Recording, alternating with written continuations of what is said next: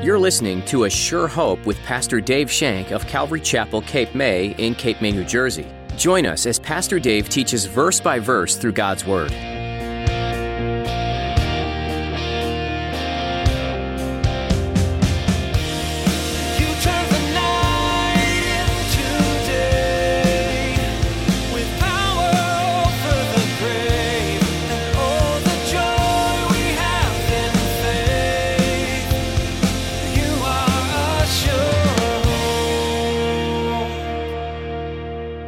People claim to know Jesus. Many people claim to know God. But do you know Jesus as God? Do you know Jesus as your God? It's extremely important. When Jesus becomes your God, a change takes place in your life. A major change takes place in life, just like Thomas's. You become brand new, you become born again. Thomas has heard Jesus' word. He looked at Jesus and believed, and Jesus never argued with him. He never said, Don't call me God. Jesus accepted his worship. Do you know God? Many people know some aspect of God but don't have a relationship with Him. When you truly know God, your life will change. In his message today, Pastor Dave will share what it means to be a true believer in Jesus and how to turn those doubts you may have into faith. Now, here's Pastor Dave in the book of John, chapter 20, as he continues his message from a skeptic to a true believer.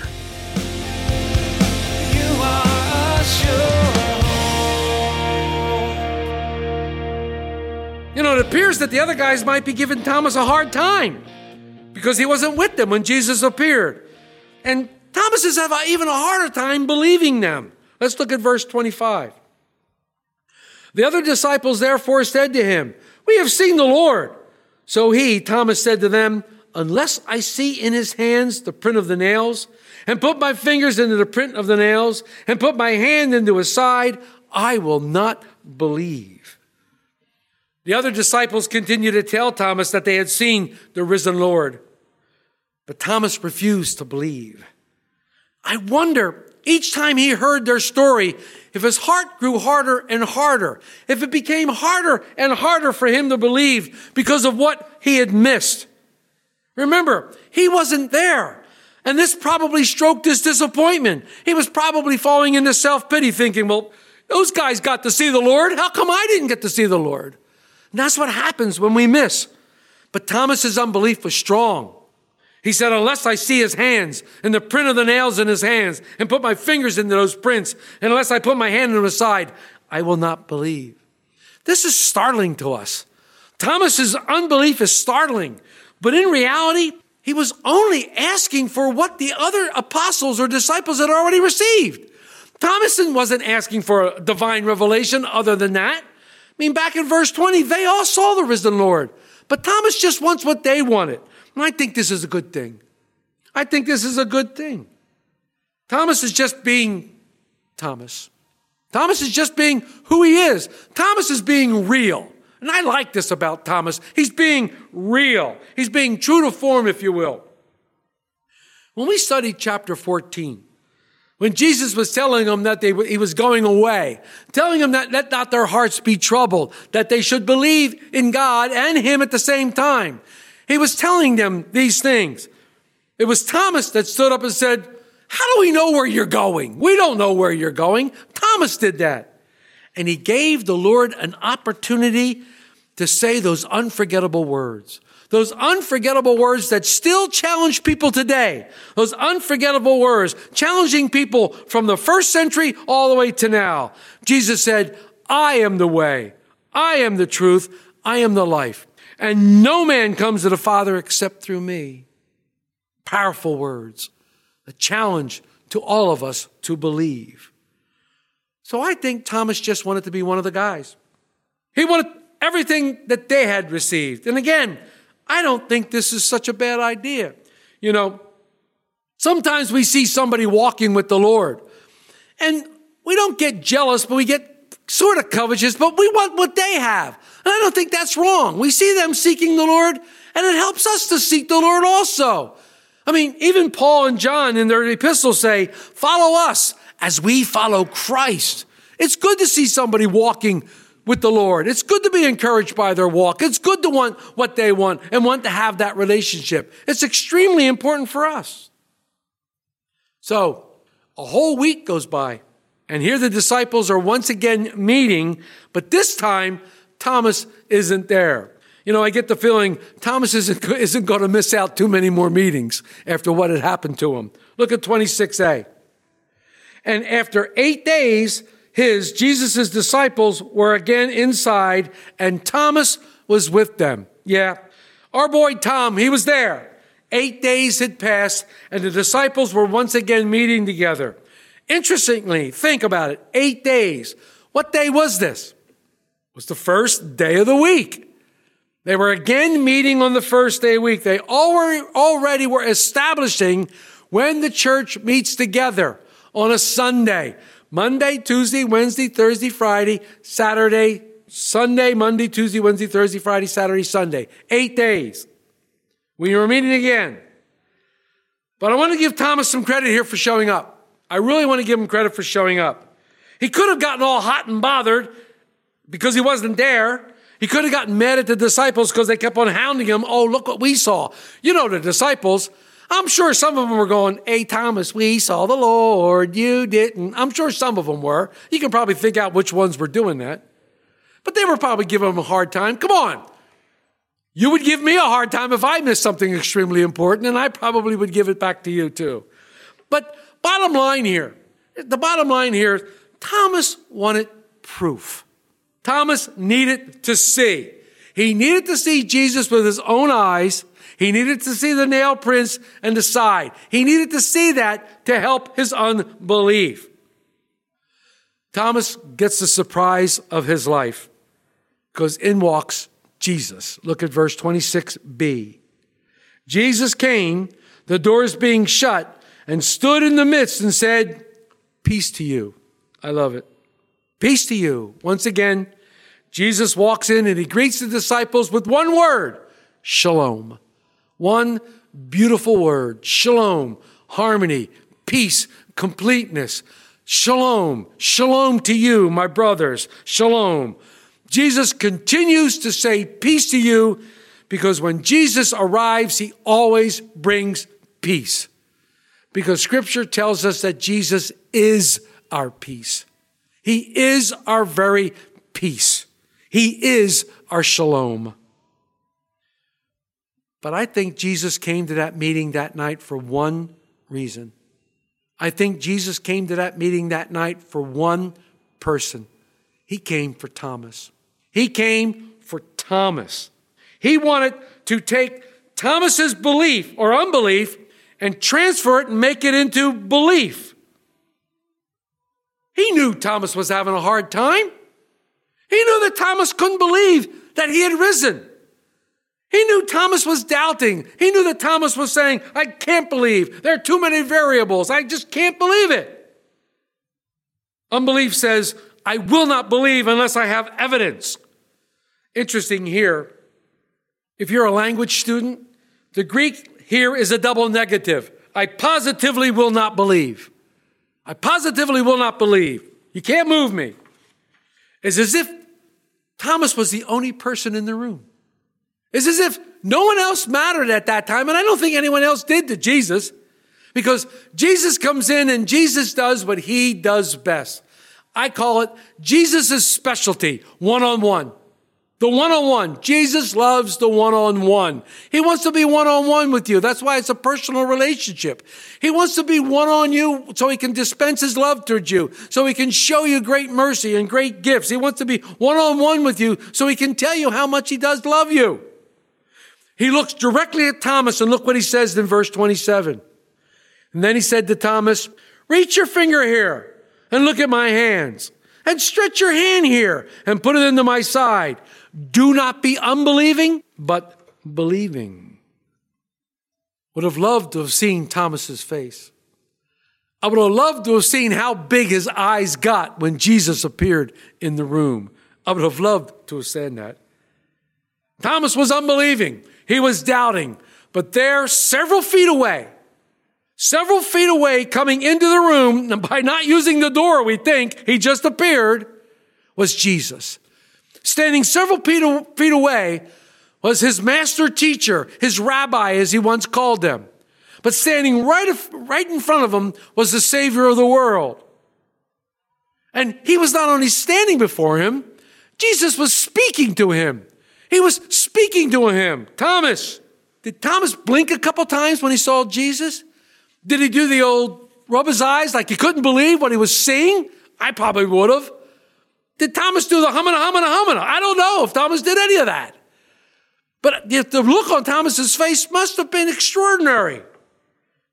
Thomas couldn't say a word, but before he says a word, Jesus talks to him. Reach your finger here. Look at my hands. Reach your hand here and put it in my side. This was for Thomas. This was directly for Thomas. He had heard Thomas's words. He knew what Thomas was speaking. He had heard his words and he repeats the exact words that Thomas needed. He repeats them. Brothers and sisters, oh, how God loves us.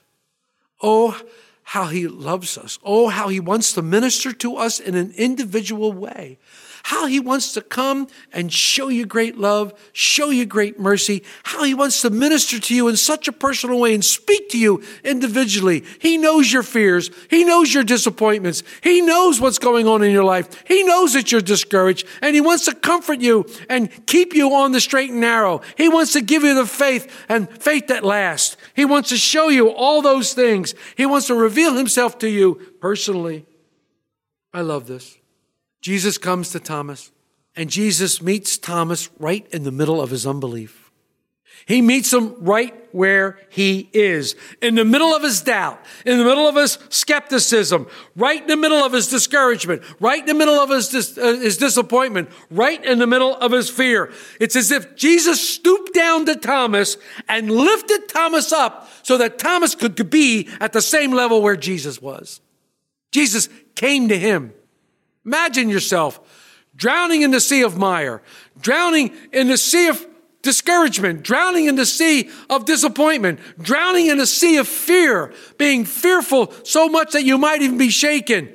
God reaching his hand down to you, stretching out his hand to you. And all you have to do is reach up and grab that hand, and he pulls you out of that muck and mire. He pulls you out of that darkness, and he places you right in his marvelous light. He shows you his wonder and shows you his beauty and tells you how much he loves you. This is what's happening to Thomas today. This is what's happening to Thomas. Thomas was steeped in fear, steeped in disappointment and discouragement.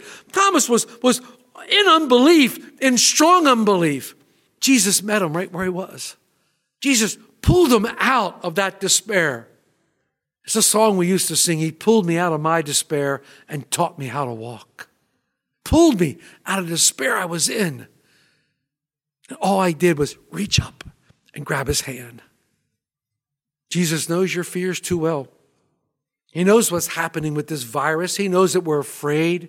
He knows that lives are being lost. He, he's not even happy with the death of the wicked, but he knows the end results.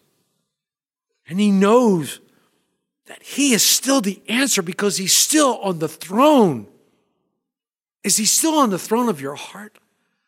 Is He still ruling and reigning in your heart today, even in the midst of this craziness?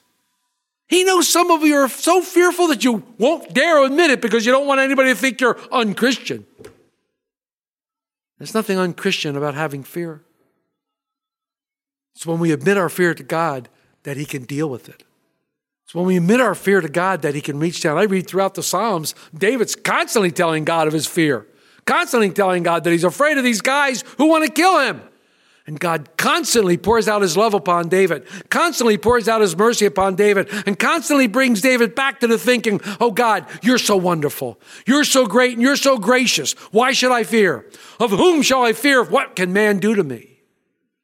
This is what God does so wonderfully in our lives. He says to Thomas what he's saying to us today don't be unbelieving, but be believing. Don't let unbelief carry you down a path that you don't want to go. Don't let unbelief carry you into despair or hopelessness. Be believing.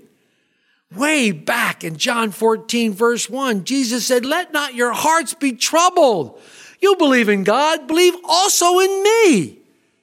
The same exists right now. Let not your hearts be troubled. Believe that He has a plan for you. Believe that He has a perfect plan for you. Those of you who love Jeremiah 29 11, go read it again. Because God does have that perfect plan for your life. You know what I love here? There's no rebuke by Jesus for Thomas's unbelief. Jesus is not rebuking Thomas for not believing in him. Jesus is not bu- rebuking Thomas for wanting proof. Jesus is not rebuking him at all. The only thing I see here is restoration. The only thing I see here is faith building. Jesus is saying to Thomas, have faith. Be encouraged. Don't be discouraged. Have faith. Jesus took a personal interest in Thomas, just like he takes a personal interest to each of us. Jesus wanted to Tom, strengthen Thomas's faith and include him in the blessings that lay in store for all his disciples. And he wants to encourage your faith today. Jesus wants to encourage your faith. He wants to build your faith up to a point where you can say, yes, I believe and I won't be moved. I believe that Jesus is my Lord. I believe that Jesus is my God and I will not be moved from those beliefs. He wants that for you today. And this is where the place where he brought Thomas to. Somehow, Thomas gets the will to speak. I, I think up until this point, Thomas was speechless. Thomas couldn't form words if he wanted to. He was speechless. But after Jesus said these things to him, look what Thomas does and says. And Thomas answered in verse 28 and Thomas answered and said to him, My Lord and my God. My Lord and my God. These are incredible words coming from someone who just a minute ago was a doubter. Someone who was just a minute ago was a skeptic in discouragement and fear and disappointment. All of a sudden, everything that Thomas heard Jesus say from then, and he goes all the way back to when he first met Jesus. Everything he saw Jesus do, the healing of the sick, the making the blind see, the raising of the dead, all of a sudden it all made sense. But most of all, it might have been the fact that Jesus had been telling him that he would rise from the dead, and there he was, right in front of him. The risen Lord. Thomas's risen Lord, Thomas's risen God, standing right in front of him. This prophecy, this fulfilled prophecy, proved beyond a shadow of a doubt that Jesus truly was who he says he is, the Son of God, God incarnate. And Thomas realized it's true. And instantly his heart was quickened. The Spirit quickened his heart and he believed instantly. Thomas believed that seeing all this, there can only be one conclusion that Jesus was Lord and he was God. In one heartbeat, Thomas went from being a doubter, from being a skeptic, and became a true believer. I love that. Up until then, it's believed that he admired Jesus as a great role model. He admired him as a great teacher, even calling him rabbi. But in that moment, Jesus was no longer just a prophet. He was no longer just a hero. He was no longer just a messenger. In that one instant, Thomas took everything he had learned, the knowledge that he obtained, and made a personal decision. He made a personal decision to him, and he calls Jesus my Lord and my God. Many people claim to know Jesus. Many people claim to know God. But do you know Jesus as God? Do you know Jesus as your God? It's extremely important.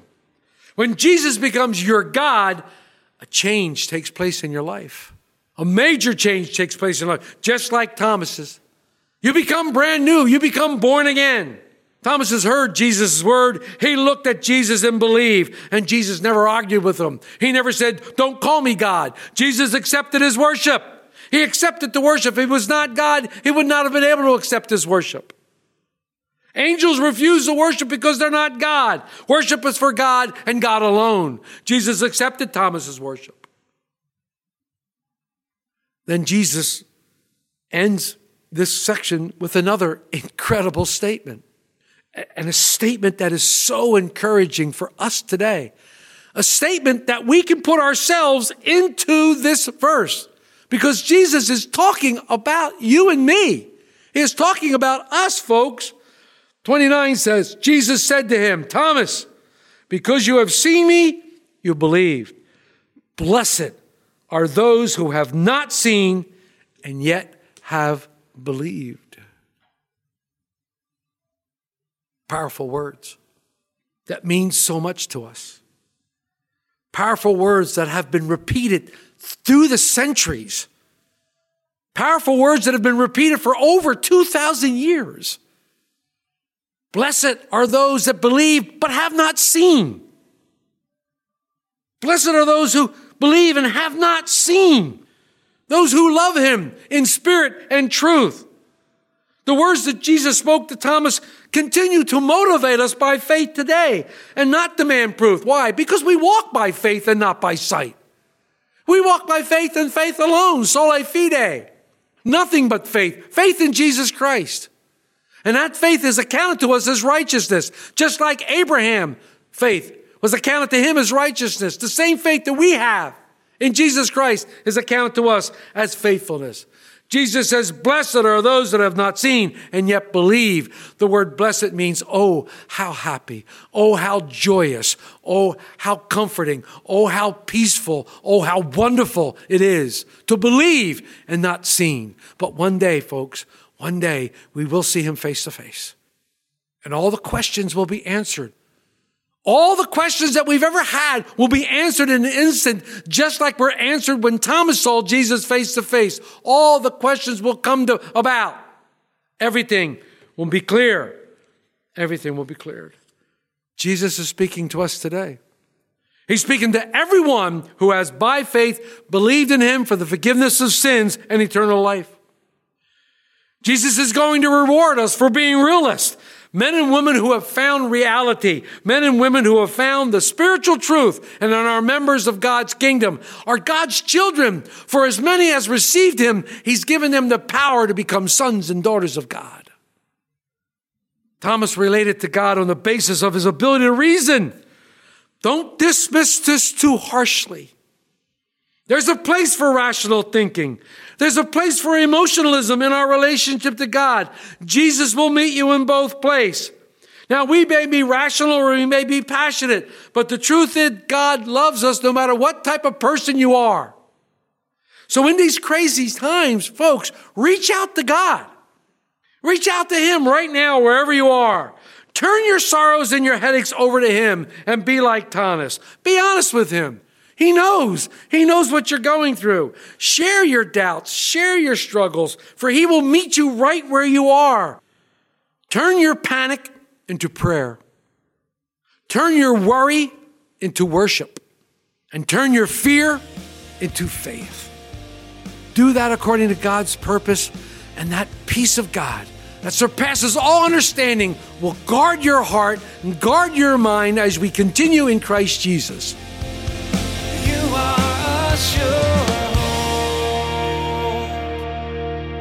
The book of John covers Jesus' life and ministry here on earth, but the book begins long before Jesus was born in a manger. He existed with God the Father from the start. So many other religions have some figure they look to or commemorate, but none of those mere men accomplished what Jesus did.